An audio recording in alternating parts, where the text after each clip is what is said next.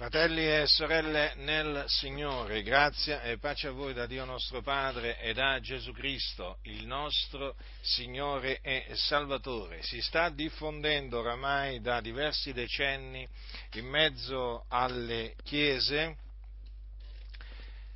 mi riferisco naturalmente in particolare alle chiese pentecostali, dicendo da vari decenni, eh, perché comunque sia il movimento pentecostale è sorto eh, circa un secolo, un secolo, fa negli Stati Uniti d'America e eh, sin, dall'inizio, da, sin, dall'inizio, appunto eh, il movimento pentecostale ha avuto questo cancro eh, che si è naturalmente sempre di più eh, diffuso nel movimento pentecostale, cancro che è appunto il pastorato femminile che eh, anche se non, inizi, non in, diciamo all'inizio non veniva chiamato pastorato, eh, pastorato, femminile, comunque sia si parlava di ministero femminile. E questo ministero femminile consisteva appunto nel eh, stabilire donne eh, predicatrici ed anche ehm, ed anche ad insegnare, ecco, si, si, si, ponevano delle donne ad, ad ammaestrare, ammaestrare, le chiese. Poi col passare del tempo, naturalmente con il sorgere delle denominazioni, eh, le donne hanno preso sempre più piede nel movimento pentecostale eh, fino naturalmente al, ad ottenere il cosiddetto pastorato femminile pastorato femminile che oramai diciamo, nelle denominazioni pentecostali è accettato diciamo, eh, da, molte, da, molte, denominazioni pentecostali, a cominciare dalle assemblee di Dio. Le assemblee di Dio americane, infatti, come anche la Chiesa del Vangelo quadrangolare e, e, molte, altre, e molte, altre, denominazioni pentecostali hanno eh, pastoresse, eh, eh, hanno pastoresse, ne hanno anche parecchie, peraltro la Chiesa per esempio del Vangelo quadrangolare è stata proprio fondata da una donna, da una donna eh, malvagia, da una donna che peraltro poi eh, commise adulterio e eh, comunque sia fu un fu d'intoppo e anche un, a molti e fu di grave, di grave, scandalo con la sua condotta. Comunque, il, diciamo, la sostanza eh, qual è? La sostanza è questa. Questo cancro del pastorato femminile oramai nel movimento pentecostale si è ben, si è ben radicato, e eh, diciamo per quanto riguarda per esempio l'Assemblea di Dio in Italia, eh, qui manca solo l'ufficializzazione perché già le pastoresse di fatto esistono, che, che ne dicano eh, i soliti calunniatori, bugiardi, oltraggiatori, eh, nelle Adi esiste già il pastorato femminile, solo che stanno aspettando il momento propizio eh, per ufficializzarlo perché comunque sia eh, le assemblee di Dio in Italia si devono adeguare alle assemblee di Dio eh, degli USA. Eh, ricordatevi che le assemblee di Dio in Italia sono nate grazie alle assemblee di Dio americane. Eh, quindi eh, questo naturalmente lo dico perché eh, ci sono coloro che mi dicono, mi dicono o, o meglio, o mi fanno anche sapere che eh, nella loro chiesa eh, non, eh, non, si parla del pastorato femminile. Sì, può pure accadere che in una chiesa di campagna o in una chiesa di qualche paese in Italia, eh, diciamo, delle Adi, non, non si parli del pastorato femminile, non venga, magari non venga nemmeno accettato, ma i fatti sono questi. Le assemblee di Dio in Italia si accingono a ufficializzare il pastorato femminile. Non so quando avverrà questo, ma sicuramente sicuramente avverrà perché questa è la linea delle assemblee di Dio, della comunione delle assemblee di Dio a livello mondiale, quindi le Adi si devono adeguare, sì, anche le Adi come già si sono adeguate altre denominazioni pentecostali in Italia. Si tratta di adeguarsi, que- sono ordini che vengono, diciamo, ehm, dall'esterno del, dell'organizzazione e poi naturalmente ricordatevi anche che eh, le Adi, essendo una denominazione evangelica, eh, è chiamata ad adeguarsi al sistema evangelico e quindi eh, si deve adeguare anche, ehm, si deve allineare, o meglio, alle chiese evangeliche come le Valdesi, le Battiste, che già il pastorato femminile ce l'hanno da, eh, da parecchio tempo a livello, a livello ufficiale. Questo ci tengo a dirlo perché naturalmente ci sono sempre quelli che sono pronti a dire che io naturalmente ce l'ho con le Adi, non è assolutamente così, eh, io confuto eh, anche le Adi, perché come tutti sanno io ho confutato la parola della grazia, ho confutato la Chiesa Apostolica in Italia, eh, devo menzionarvele, devo menzionarvele, lo sanno tutti che io confuto le menzogne, quindi non guardo eh, se le menzogne vengono insegnate dalle Adi, dalla parola della grazia o da qualche altra organizzazione pentecostale o anche non pentecostale, a me non interessa niente eh, da, da quale pulpito arriva la menzogna, la menzogna è menzogna, io la distruggo mediante le sacre scritture. E questa del pastorato femminile è una delle menzogne che veramente il diavolo è riuscito a fare penetrare nella Chiesa dell'Iddio vivente e vero e molti naturalmente l'hanno, l'hanno accettata perché sono rimasti sedotti da vani ragionamenti, da ragionamenti stolti, da ragionamenti antiscritturali che non tengono assolutamente conto di quello che è il consiglio di Dio, di quello che è la dottrina degli apostoli. Le chiese che permettono alla donna di diventare eh, pastoressa, sappiatelo, sin da subito hanno rigettato la dottrina degli apostoli, dottrina degli apostoli che è la dottrina di Dio, che Dio ha ordinato che venga insegnata eh, nella Chiesa dell'Iddio vivente e vero, eh, che è colonna e base della verità. Dunque è un cancro, è un cancro eh, che si sta diffondendo sempre di più e vediamo le nefaste conseguenze che sta portando questa menzogna del pastorato femminile perché le chiese si stanno corrompendo sempre di più, anche grazie al cosiddetto pastorato eh, femminile. Eh, quindi è bene che sappiate questo, fratelli del Signore, il pastorato femminile non ha il favore di Dio. Il pastorato femminile va contro la parola di Dio e quindi Dio è contro il cosiddetto pastorato femminile. Adesso vi dimostrerò perché la donna, eh, la donna non può fare il pastore, quindi non può ricevere da Dio il ministero di pastore, perché quello di pastore è un ministero, un dono di ministero che si riceve dal Signore, dal Signore. Non si riceve da una scuola biblica, da una istituzione umana, ma il ministero di pastore, come peraltro anche gli altri ministeri, si ricevono dal Signore. Allora, il Signore, voi dovete sapere questo, non contraddice la sua parola. Non la contraddice, perché eh, Dio non è doppio in parole, Dio non può rinnegare se stesso, è impossibile che Dio abbia mentito. Quindi quello che sta scritto, che è la parola di Dio, Dio non lo può eh, annullare. Avete compreso? Perché è la sua parola. È la sua parola. Dio non può fare altro che confermare la sua parola, ma non può andare contro la sua parola. Quindi Dio non va contro la dottrina degli apostoli, perché la dottrina degli apostoli è la sua dottrina, che lui ha comandato agli apostoli di trasmettere ai santi. Quindi un insegnamento che magari prende anche spunto da qualche verso della scrittura, ma interpretato in maniera arbitraria, che va a favore del pastorato femminile, è un insegnamento falso, una rivelazione, sogno, visione, voce udibile, fate voi, eh, non importa come si presenta questa rivelazione, o naturalmente eh, cosiddetta rivelazione, ogni rivelazione che è a favore del cosiddetto pastorato femminile è una rivelazione falsa che non procede da Dio. ciò che è scritto, abbiatelo sempre davanti agli occhi, è parola di Dio.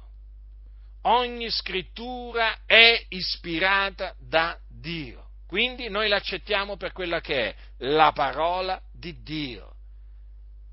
E ci teniamo alla parola di Dio e non permettiamo che eh, qualcuno eh, vada contro la parola di Dio. Non lo tolleriamo non lo tolleriamo e noi dimos- la dimostriamo, la nostra intolleranza verso coloro che seducono le menti, coloro che vanno cianciando, coloro che si ribellano alla dottrina degli apostoli. Lo dimostriamo perché noi abbiamo a cuore che la parola di Dio sia trasmessa così come la trasmettevano gli apostoli e sia praticata ancora oggi e ammoniamo tutti coloro che la rigettano, li ammoniamo e li avvertiamo sapendo che chi si mette contro la parola di Dio si mette contro Dio e quindi si attira l'ira di Dio. Lo so che questo parlare è un parlare duro, lo so che questo parlare non è un parlare popolare, lo so che questo parlare diciamo, mi, fa, eh, diciamo, mi fa apparire odioso, eh, soprattutto alle orecchie eh, delle, delle, tante femministe che oramai eh, riempono le denominazioni evangeliche ma a me non interessa proprio niente. Io sono stato chiamato da Dio eh, a predicare la sua parola, non le teorie umane, non le dottrine uo- degli uomini che voltano le spalle alla verità, ma a predicare la sua parola e la trasmetto esattamente come la trasmettevano gli apostoli. Allora perché vi ho detto che Dio è contro eh, il, pasto- il cosiddetto pastorato femminile? Perché Dio non permette alla donna di insegnare la parola di Dio. Così è scritto infatti, capitolo 2 di primo, di primo Timoteo, della prima epistola di Paolo a Timoteo, dice l'Apostolo Paolo, io voglio Dunque, capitolo 2 da versetto 8, io voglio dunque che gli uomini facciano orazioni in ogni luogo, alzando mani pure, senza ire, senza dispute, similmente che le donne si adornino d'abito convenevole, con verecondi e modestia, non di trecce e d'oro, o di perlo, di vesti sontuose, ma d'opere buone, come si dice, a donne che fanno professione di pietà la donna impari in silenzio con ogni sottomissione, poiché non permette alla donna di insegnare né di usare autorità sul marito, ma stia in silenzio. Perché Adamo fu formato il primo e poi Eva, e Adamo non fu sedotto, ma la donna, essendo stata sedotta, cadde in trasgressione, non di meno sarà salvata partorendo figliuoli, se persevererà nella fede, nell'amore e nella santificazione con modestia. Con modestia. Ora, prima di iniziare a eh, spiegare queste, queste, parole dell'Apostolo Paolo, in particolare quelle che vanno dalla donna impara in silenzio con ogni sottomissione in avanti, voglio eh, che sappiate che Paolo più in avanti dice a Timoteo, rappresentando queste cose ai fratelli, tu sarai un buon ministro di Cristo Gesù, nutrito delle parole della fede e della buona dottrina che hai seguito, seguito da presso. Quindi queste eh, parole che io vi ho appena letto eh, fanno parte della buona dottrina che l'Apostolo Paolo insegnava e che esortava eh, Timoteo a trasmettere ai santi. E gli disse chiaramente, in maniera veramente molto chiara, che trasmettendo queste cose ai fratelli, gli dice, tu sarai un buon ministro di Cristo Gesù, nutrito delle parole della fede, della buona dottrina che è seguito dalla pressa. Quindi è evidente che coloro che contrastano queste cose non sono dei buoni ministri di Cristo Gesù. È chiaro? A noi è molto chiaro, ma ci sono quelli che naturalmente, come vi ho sempre detto, che ciò che è chiaro lo offuscano. Ma noi appunto eh, la nebbia e le tenebre che costoro hanno introdotto nella Chiesa di Dio, noi sapete che facciamo con la nebbia e le tenebre che loro hanno introdotto? Noi imbracciamo la parola di Dio, che è la parola della verità, e facciamo diradare sia, eh, sia la nebbia e sia le tenebre, eh? Affinché veramente risplenda la parola di Dio in tutto il suo fulgore e affinché tutti siano presi dal timore di Dio e glorifichino Dio per la sua parola, affinché la parola di Dio sia celebrata eh, e affinché le menzogne siano distrutte e rigettate dalla Chiesa dell'Iddio vivente e vero. Nel campo di Dio le menzogne non devono starci, non devono starci. Quindi se qualcuno ha introdotto le menzogne, noi che facciamo? Eh? prendiamo le menzogne e le scaraventiamo fuori dal campo di Dio. Noi non vogliamo che i fratelli si cibino di menzogne, di vanità, di perversità. Noi vogliamo che i fratelli si cibino di ogni parola che procede dalla bocca di Dio. E queste parole trasmesse dall'Apostolo Paolo procedono dalla bocca di Dio, perché Paolo ha parlato da, da parte di Dio, in presenza di Dio, in Cristo Gesù, e quindi che tutti si sottomettino alle parole dell'Apostolo Paolo, perché sono le parole di Dio. La la donna dunque impari in silenzio con ogni sottomissione. Allora, dopo aver detto alla donna come si deve adornare, eh, non vi dimenticate, sorelle nel Signore, come vi dovete adornare, eh, vi dovete adornare d'abito convenevole, con verecondia e modestia, non di trecce d'oro, di perlo, di vesti sontuose, ma d'opere buone, come s'addice a donne che fanno professione di pietà. Fate professione di pietà, allora ecco come vi dovete adornare, modestamente, in maniera semplice, con pudore. Eh?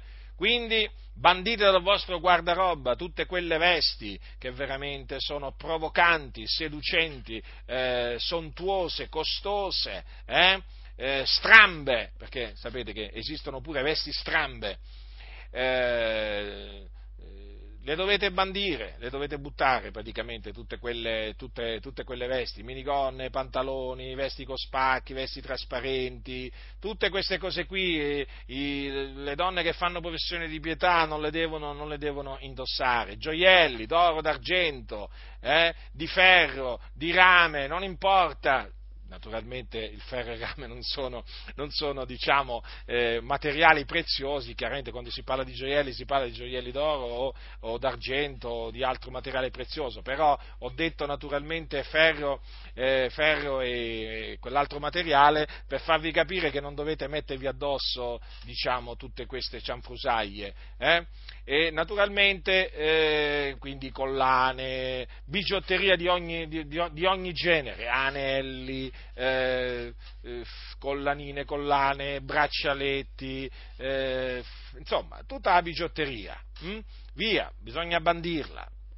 Poi naturalmente anche le perle, collane di perle e così via poi le vesti sontuose, vedete, sono tutte cose che non si addicono alle donne che fanno professione di pietà, le sante donne di una volta non si adornavano, eh, non si adornavano come eh, le, donne, le, donne, del mondo, eh? si adornavano in maniera santa, eh, per piacere al Signore. Quindi voi studiatevi, sorelle del Signore, di piacere a Dio, ubbidendo a questa parola vestitevi veramente in maniera che il mondo possa vedere in voi delle donne sante, delle donne che si conducono in maniera degna di Dio. Non fate bestemmiare il nome di Dio con il vostro ornamento sconveniente. Eh?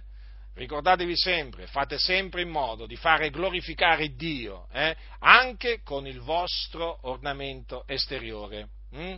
Non è l'unica cosa, naturalmente, a cui dovete badare, dovete badare anche a non essere maldicenti, dovete essere buone, dovete essere misericordiose, eh? dovete essere sobrie, naturalmente, anche questo, però sappiate che l'ornamento esteriore è qualcosa a cui voi dovete badarci. Allora la scrittura dice, la donna impari in silenzio con ogni sottomissione. Allora, L'Apostolo Paolo qui usa il verbo imparare. Che significa il verbo imparare in italiano? Acquistare cognizione di qualche cosa. Mm?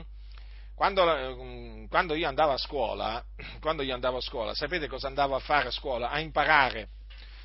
A imparare. C'era un professore, o più professori, eh?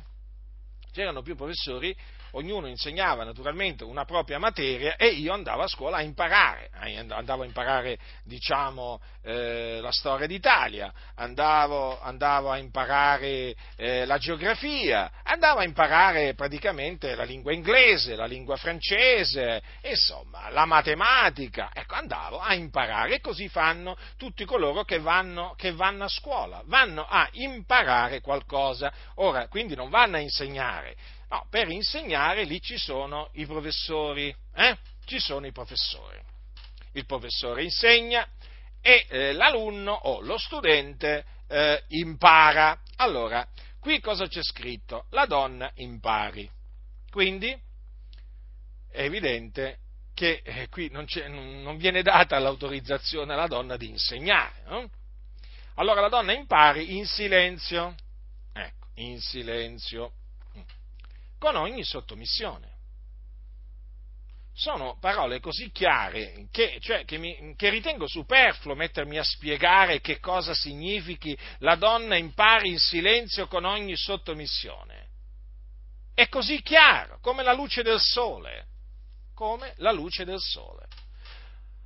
Ma badate bene che subito dopo Paolo spiega il perché.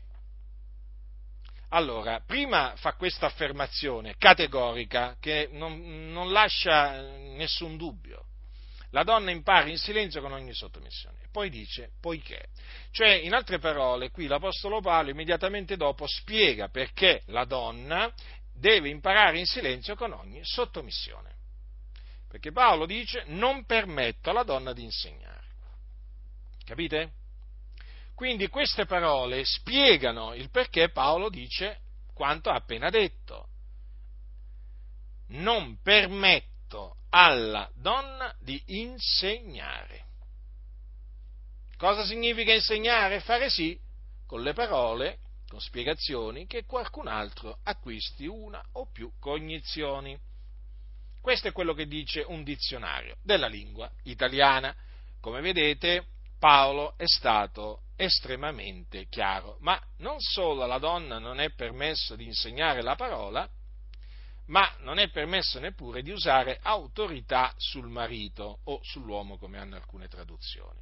Ma stia in silenzio. Notate come ancora una volta eh, questa, appare questa parola silenzio. Prima dice Paolo la donna impara in silenzio, con ogni sottomissione, poi dice stia in silenzio. Ora, questo non significa che la donna quando la Chiesa si raduna non può, eh, non può cantare, non può pregare, eh? Non può profetizzare. No, fratelli nel Signore, la donna può profetizzare quando la Chiesa è radunata, la donna può pregare quando la Chiesa è radunata. Naturalmente lo deve fare con il capo coperto da un velo, perché la donna deve avere sul capo un segno dell'autorità da cui dipende. Questo segno è il velo. Non la chioma, il velo. Quindi, sorelle, nel Signore, ricordatevi di eh, velarvi il capo quando pregate o profetizzate avendo il dono di eh, profezia, se avete il dono di eh, profezia. Allora, questo naturalmente lo dico perché alcuni, eh, i soliti calunniatori, no? Praticamente dicono che noi non permettiamo eh, alla donna proprio nemmeno di fiatare, ma non è così, ma non è così fratelli, accertatevi sempre di quello che dicono su di noi, perché c'è gente che si alza la mattina, eh, si alza la mattina, con, sapete con quale intento? Con quello di diffamare e calunniare qualcuno, eh? e quel qualcuno siamo noi spesso eh, in questo tempo, e quindi ci attribuiscono cose che noi non insegniamo, cose che noi non facciamo, ma d'altronde eh, la progenie della menzogna, una delle armi che usa è proprio questa, la calunnia. Comunque la calunnia poi alla fine, essendo una menzogna, poi viene sempre, viene sempre smascherata perché poi la verità si viene a conoscere. Quindi, fratelli nel Signore, allora qua Paolo dice non permette alla donna di insegnare né di usare autorità sul marito o sull'uomo. Hm?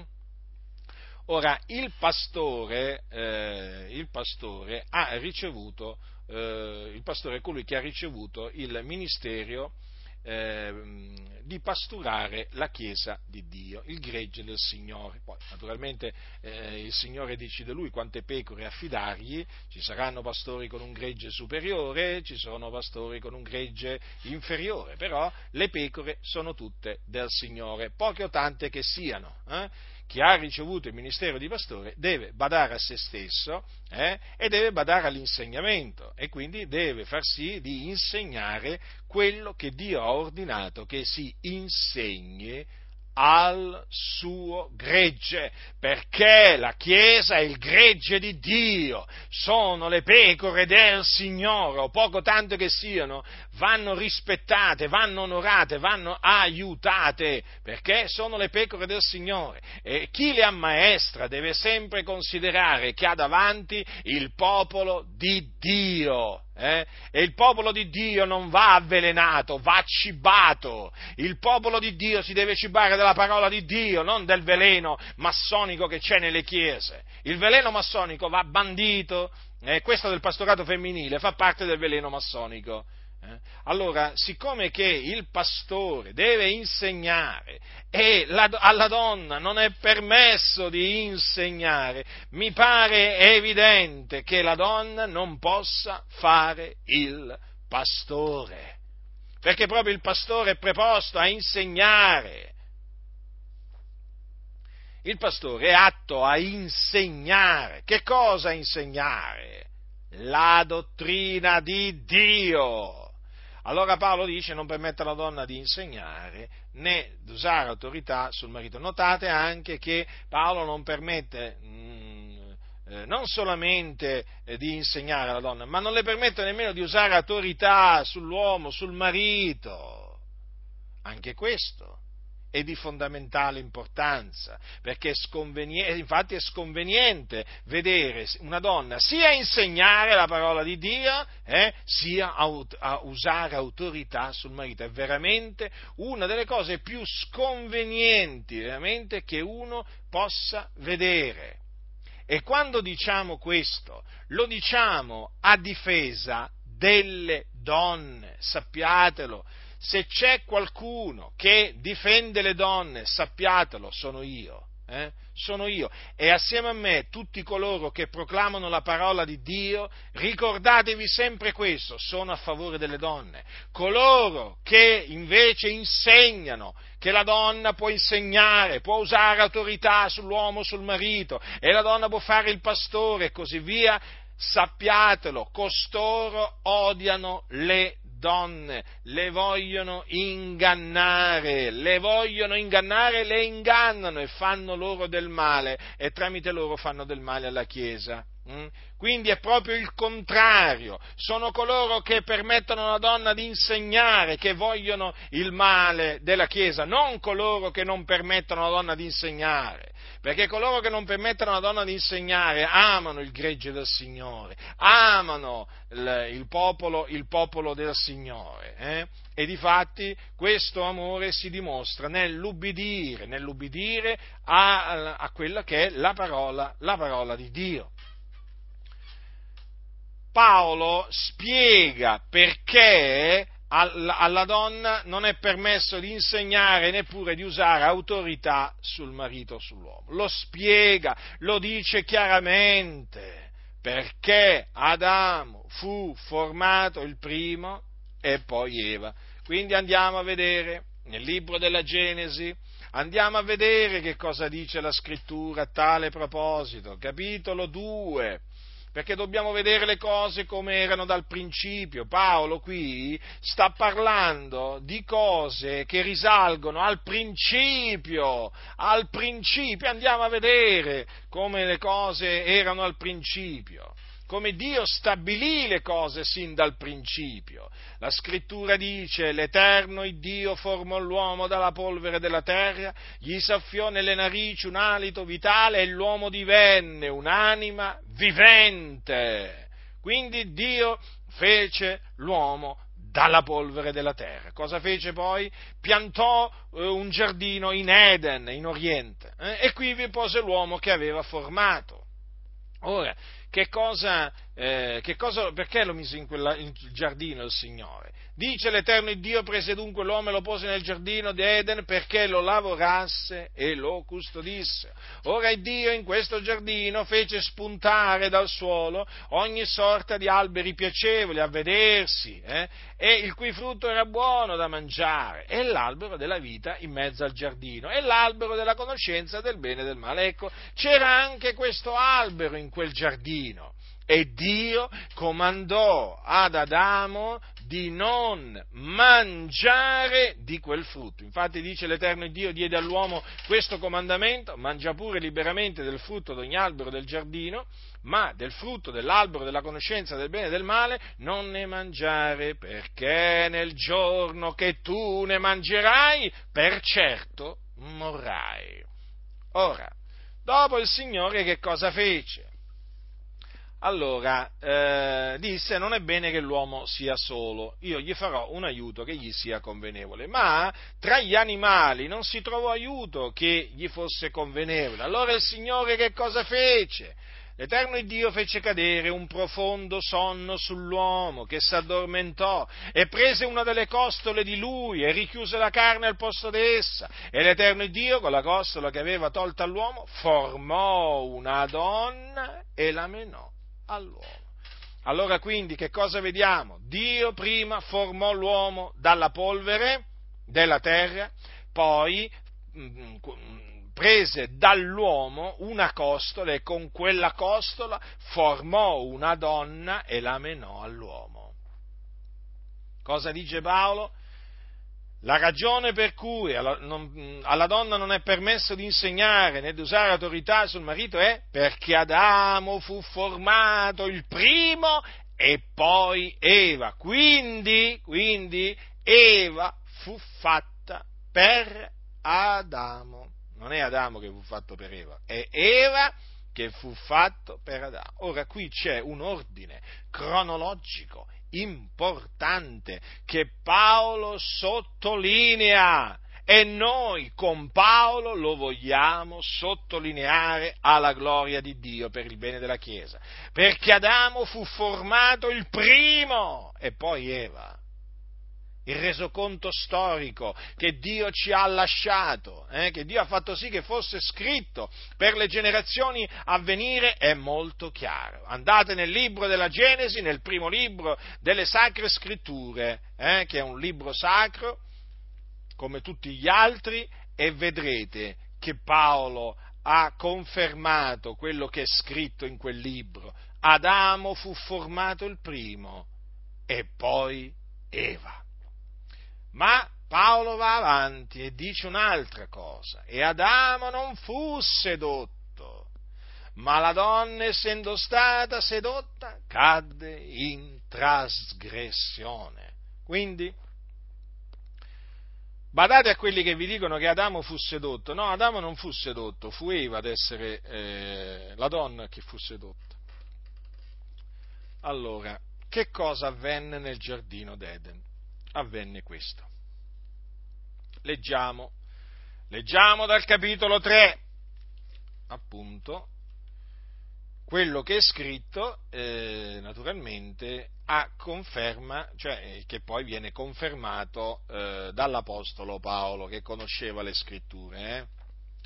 Ora il serpente era il più astuto di tutti gli animali dei campi che l'Eterno Dio aveva fatti. Ed esso disse alla donna, come? Il Dio va detto non mangiate del frutto di tutti gli alberi del giardino? E la donna rispose al serpente, del frutto degli alberi del giardino ne possiamo mangiare, ma del frutto dell'albero che è in mezzo al giardino, il Dio ha detto non ne mangiate e non lo toccate, che non abbiate a morire. E il serpente disse alla donna, no, non morrete affatto, ma il Dio sa che nel giorno che ne mangerete gli occhi vostri s'apriranno e sarete come Dio, avendo la conoscenza del bene e del male. E la donna vide che il frutto dell'albero era buono a mangiarsi, che era bello a vedere, che l'albero era desiderabile per diventare intelligente, prese del frutto, ne mangiò e ne dette anche al suo marito, che era con lei, ed egli ne mangiò.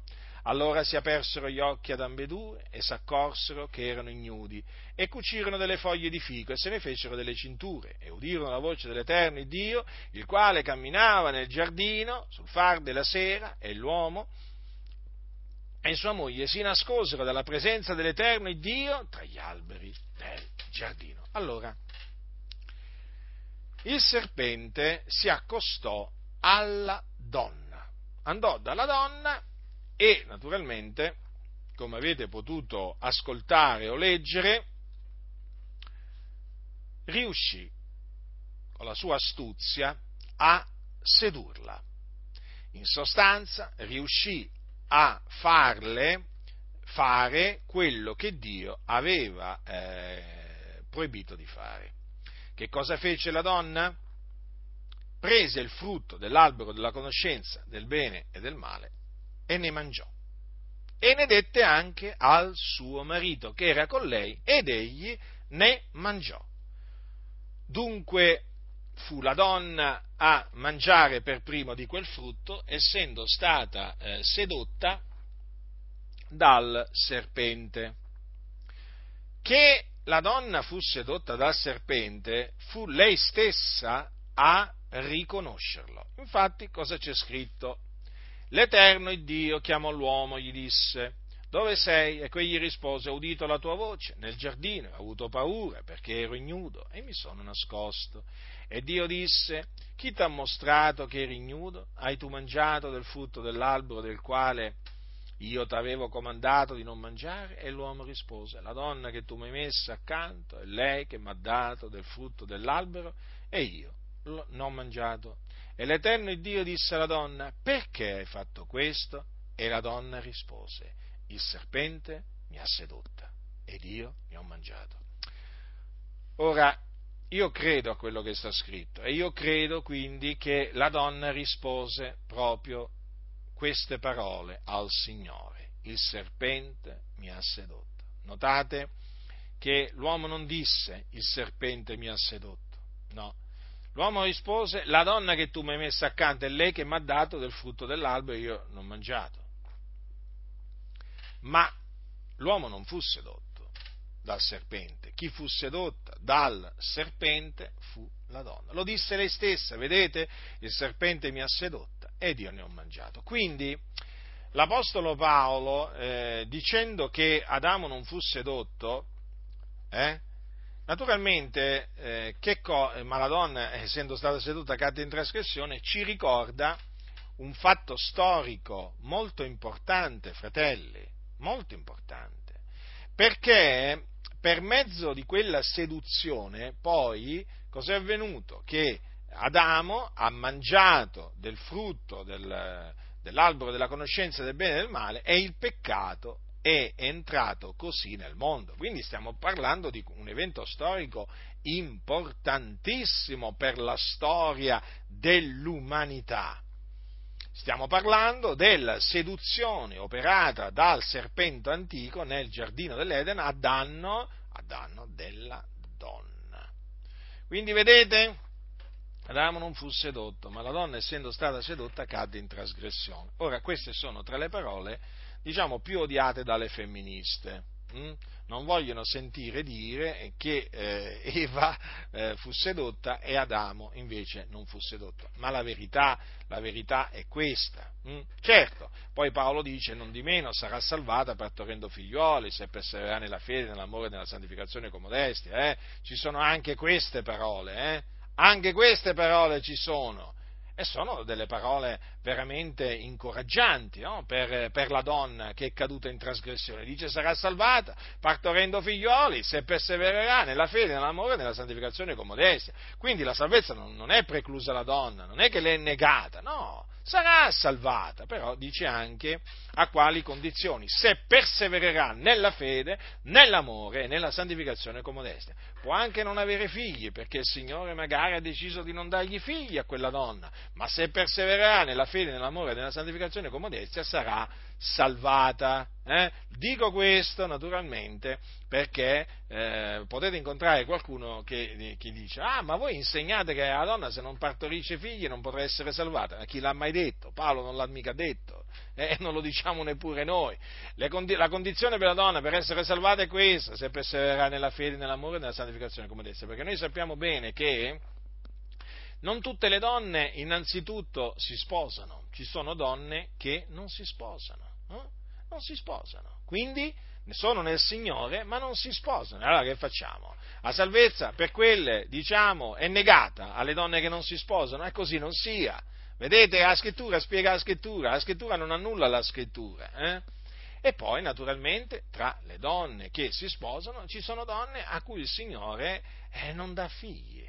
Quindi che facciamo? Anche queste le escludiamo dal regno di Dio perché, perché non hanno avuto figli. Così non sia. Quindi la donna, proclamiamo, sarà salvata se persevererà nella fede, nell'amore e nella santificazione con modestia. Naturalmente, nel mentre partorendo figlioli per naturalmente tutte quelle donne a cui il Signore darà la grazia di partorire figli. Eh?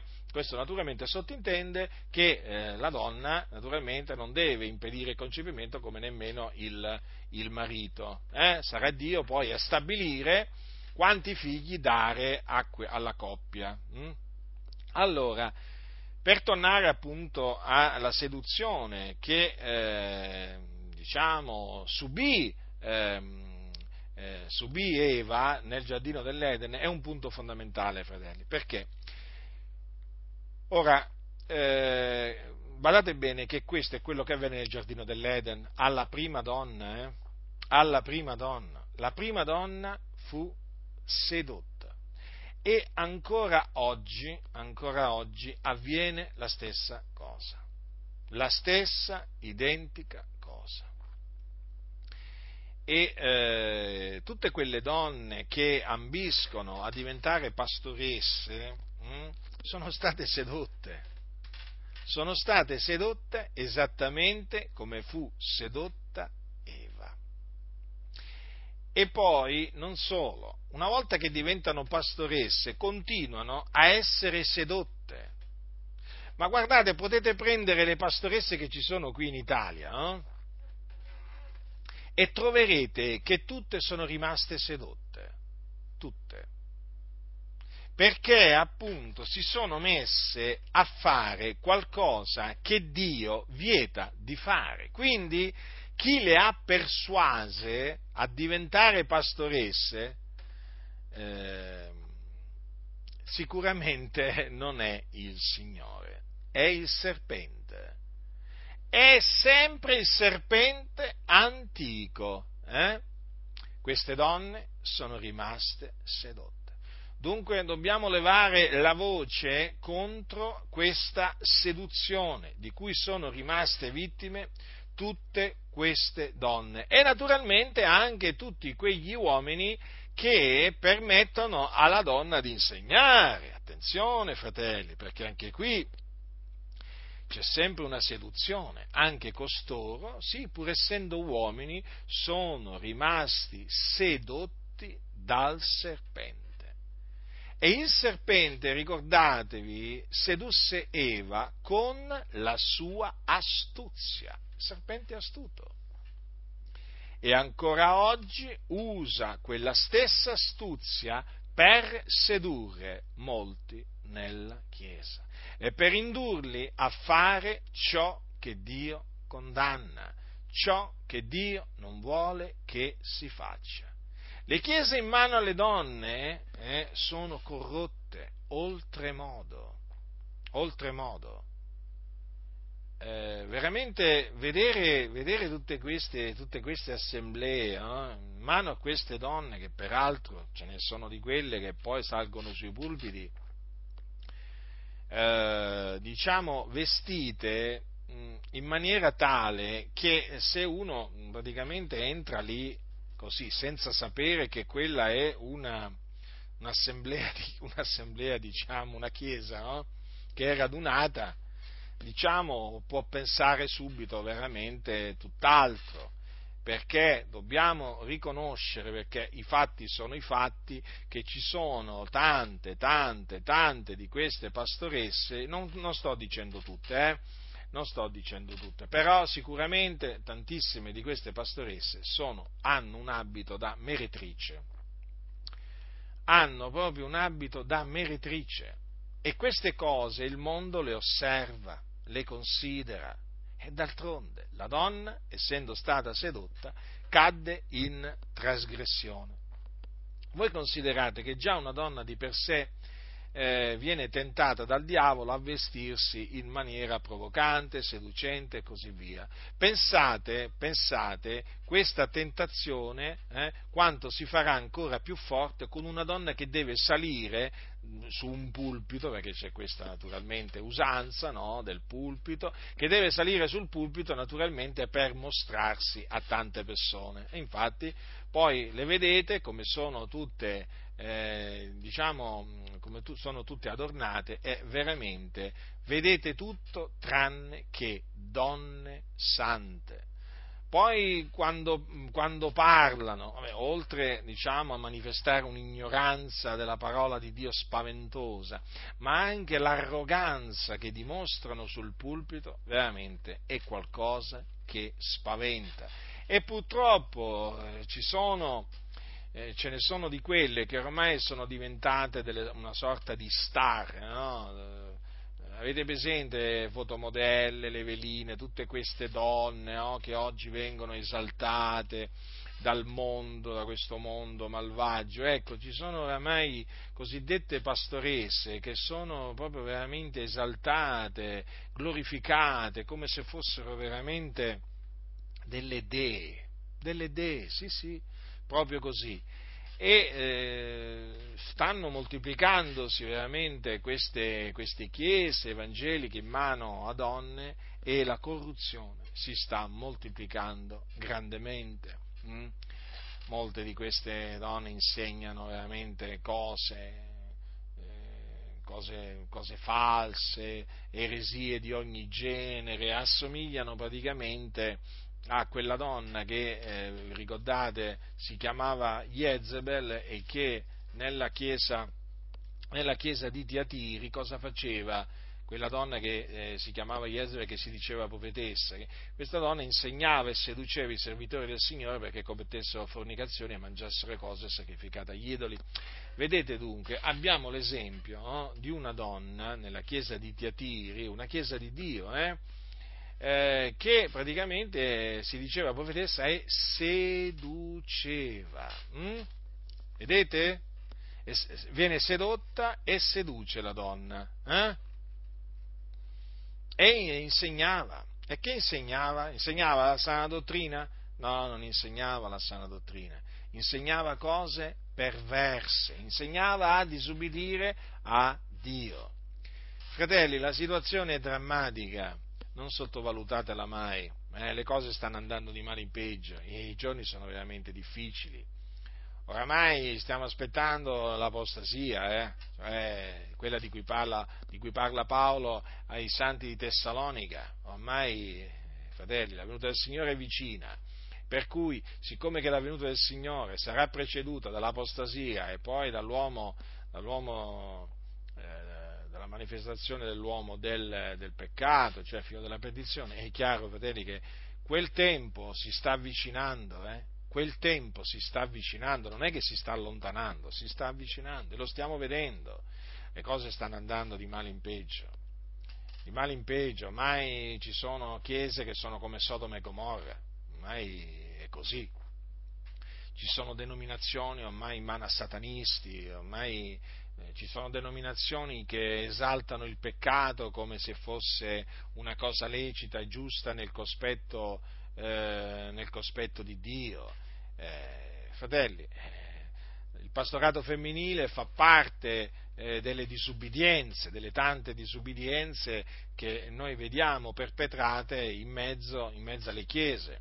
E siccome che noi siamo contro il disubbidire a Dio, noi naturalmente denunciamo eh, denunciamo il pastorato eh, femminile. Una cosa prima di terminare, le scuole domenicali. ci sono quelli che eh, naturalmente eh, nella loro stoltezza, nella loro ignoranza, naturalmente, eh, mi, mi, naturalmente mi hanno messo contro le monitrici, no? le cosiddette monitrici. Vabbè, non è che mi meraviglio, figuriamoci se mi meraviglio di questo. Ora, fratelli, la scuola domenicale, innanzitutto, non è biblica. Lo sapete che non è biblica la scuola domenicale? Io ci sono stata alla scuola domenicale, quindi nessuno mi può venire a spiegare che cos'è la scuola domenicale. Io l'ho fatta da piccolo e avevo le monitrici avevo le monitrici, so bene, so bene eh, che cos'è la scuola domenicale. Allora, la scuola domenicale è una istituzione ecclesiastica, diciamo, piuttosto moderna. Eh? All'inizio non esisteva la scuola domenicale, non esisteva. Ora è nata questa scuola domenicale.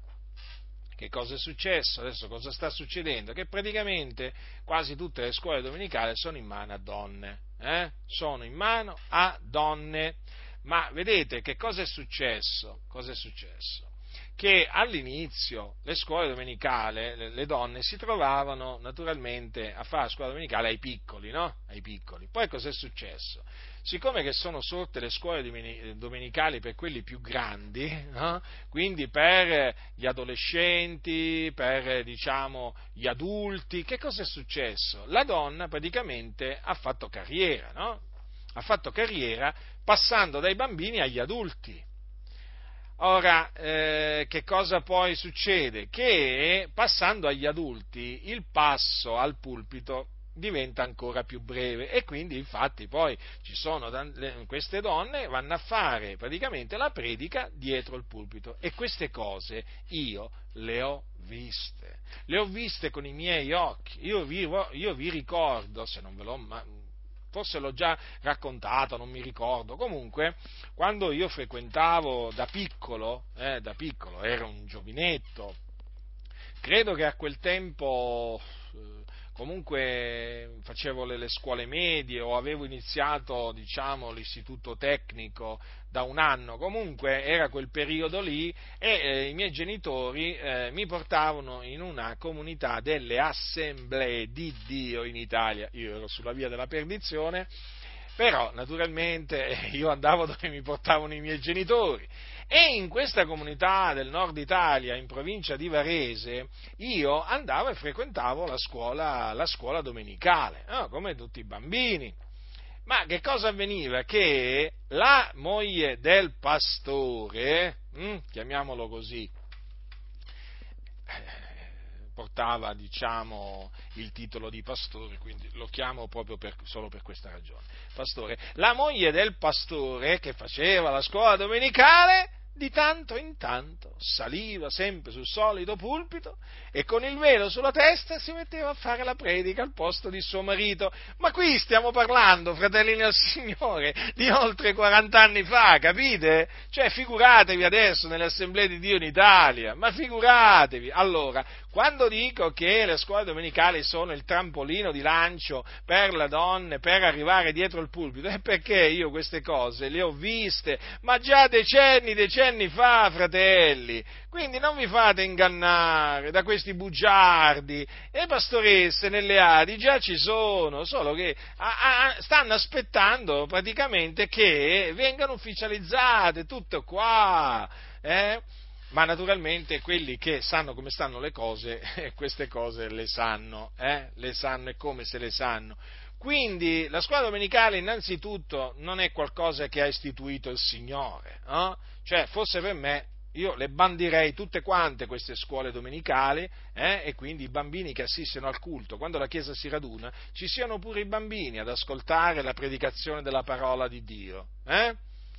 E poi, naturalmente, guarda un po', queste scuole domenicali sono date pressoché, diciamo, in gran parte in mano alle donne che poi si ritroveranno a breve dietro il pulpito, magari cominceranno a dire questa sera, questa mattina porterà un pensiero la sorella o la monitrice, eh? un pensiero che poi diventa una predicazione. Hm?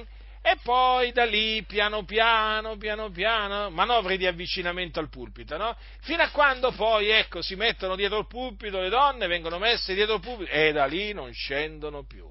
E da lì non scendono più e i danni che fanno quando si mettono dietro i pulpiti sono veramente enormi. Ricordatevi che il pastorato femminile è, mm, diciamo, un prodotto del movimento femminista. In che senso? Oh, il movimento femminista, sostenuto dalla massoneria naturalmente, è sorto per portare quella che viene detta no, la parità dei diritti no, tra uomo e donna. Ora, questo movimento femminista, mediante la massoneria, è penetrato pure nella Chiesa mediante i soliti noti, no? i massoni. E che cosa, hanno, um, diciamo, che cosa hanno operato i massoni nella Chiesa? Piano piano, piano piano hanno eh, introdotto appunto il pastorato femminile per creare un, una sorta di livellamento. Sapete che i massoni no, parlano sempre della livella, del livellamento? Ecco, praticamente per eliminare quello che dice la Sacra Scrittura,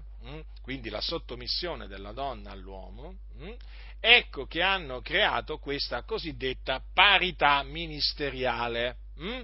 E quindi che cosa si sono inventati? Beh, si sono inventati tanti ragionamenti, come quello che dice, vani, come quello che dice, beh, ma la donna può diventare pastore, perché? Perché in Cristo non c'è né maschio né femmina. E che significa che non c'è né maschio né femmina? Quindi praticamente cosa significa?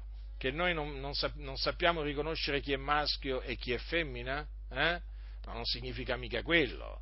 O significa che la femmina può fare quello che vuole? No, nemmeno questo significa. Significa che in Cristo no, c'è un popolo e il Signore non ha riguardo alla qualità delle persone, no? sono tutti figlioli di Dio mediante la fede in Gesù Cristo e appunto mediante la fede in Gesù Cristo che cosa avviene? Avviene che eh, naturalmente queste barriere, queste discriminazioni vengono a cadere, ma questo non significa che la donna può mettersi a fare nella Chiesa tutto quello che vuole, eh no, non significa assolutamente. Eh? Per esempio, non è che la donna, perché in Cristo Gesù non c'è né maschio né femmina, la donna si può vestire da, da uomo, eh? o l'uomo si può vestire da donna, ma nella maniera più assoluta.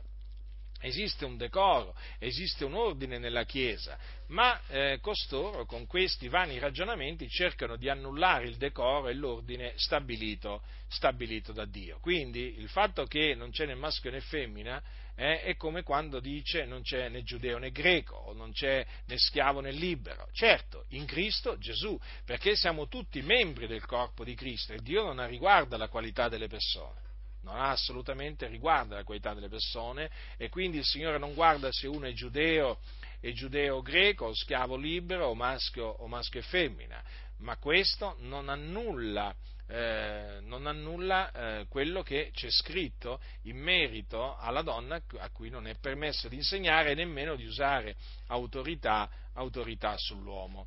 Quindi è chiaro che i massoni nella Chiesa hanno introdotto il cosiddetto pastorato femminile per praticamente accrescere la confusione, per accrescere la corruzione nelle chiese e questo lo stanno, lo stanno vedendo tutti. Naturalmente, naturalmente, so benissimo, io so benissimo che persino nelle Adi ci sono fratelli e sorelle che sono d'accordo con quello che dice l'Apostolo Paolo e che quindi non vogliono pastoresse. Eh? Questo naturalmente va detto, va detto anche questo per amore della verità. Eh?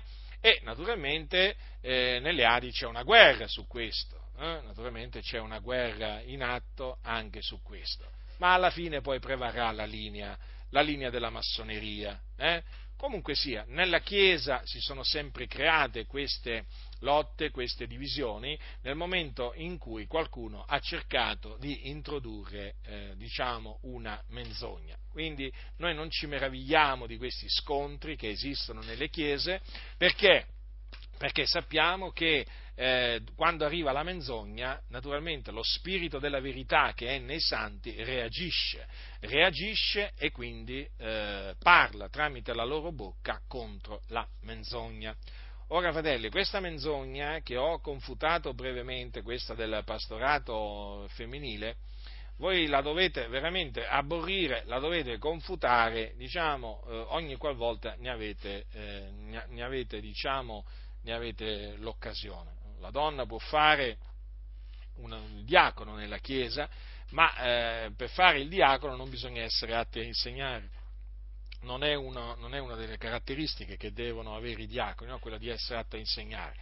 Il vescovo deve essere atto a insegnare, ma il diacono no. Infatti nella Chiesa antica c'erano, almeno sappiamo di una diaconessa, Infatti Paolo raccomanda questa nostra sorella che era diaconessa e lo fa eh, scrivendo ai santi, ai, santi, ai santi, di Roma, infatti gli dice vi raccomando Febe, nostra sorella che è diaconessa nella chiesa di Cencrea perché la riceviate nel Signore in modo degno dei santi e le prestiate assistenza in qualunque cosa ella possa avere bisogno di voi poiché ella pure ha prestato assistenza a molti anche a me stesso.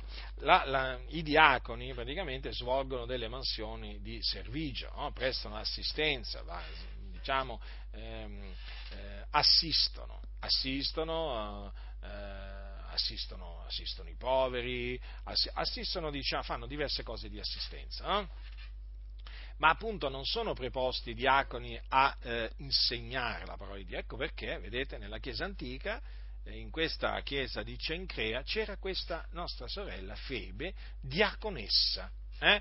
La donna può anche essere costituita da Dio profetessa, quindi può ricevere il ministero di profeta, ma il ministero di profeta non implica insegnare, assolutamente. Il profeta è colui che riceve visioni, rivelazioni, a cui Dio parla anche in sogno, eh? e che naturalmente è tenuto poi a trasmettere alla Chiesa, ma il profeta non è stabilito da Dio per insegnare Infatti basta considerare, eh, diciamo, sotto la legge c'era una, una, differenza tra i sacerdoti, i leviti, che dovevano insegnare e trasmettere gli statuti di Giacobbe, eh, e i profeti.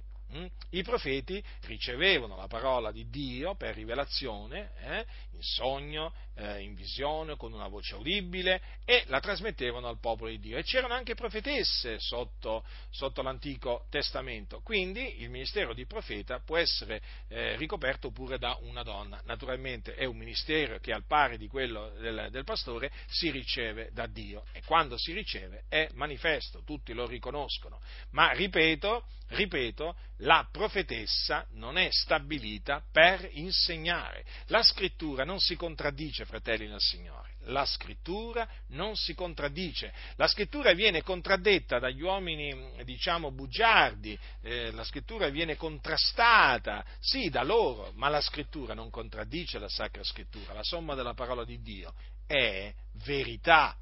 Quindi eh, o anche per esempio c'è un altro ragionamento vano che fanno, per esempio dicono ma la donna può profetizzare, è vero, la donna può profetizzare, ma la profezia non è un insegnamento, c'è una differenza tra, ehm, tra, l'insegnamento e la profezia. Tant'è che Paolo, parlando ai santi di Corinto, che cosa dice loro? A un certo punto dice loro, eh, dice, fratelli, se io venissi a voi parlando in altre lingue, che vi gioverei se la mia parola non vi recasse qualche rivelazione o qualche conoscenza o qualche profezia o qualche insegnamento? Notate che la profezia è, diciamo, eh, citata separatamente dall'insegnamento, perché una cosa è insegnare, una cosa è profetizzare.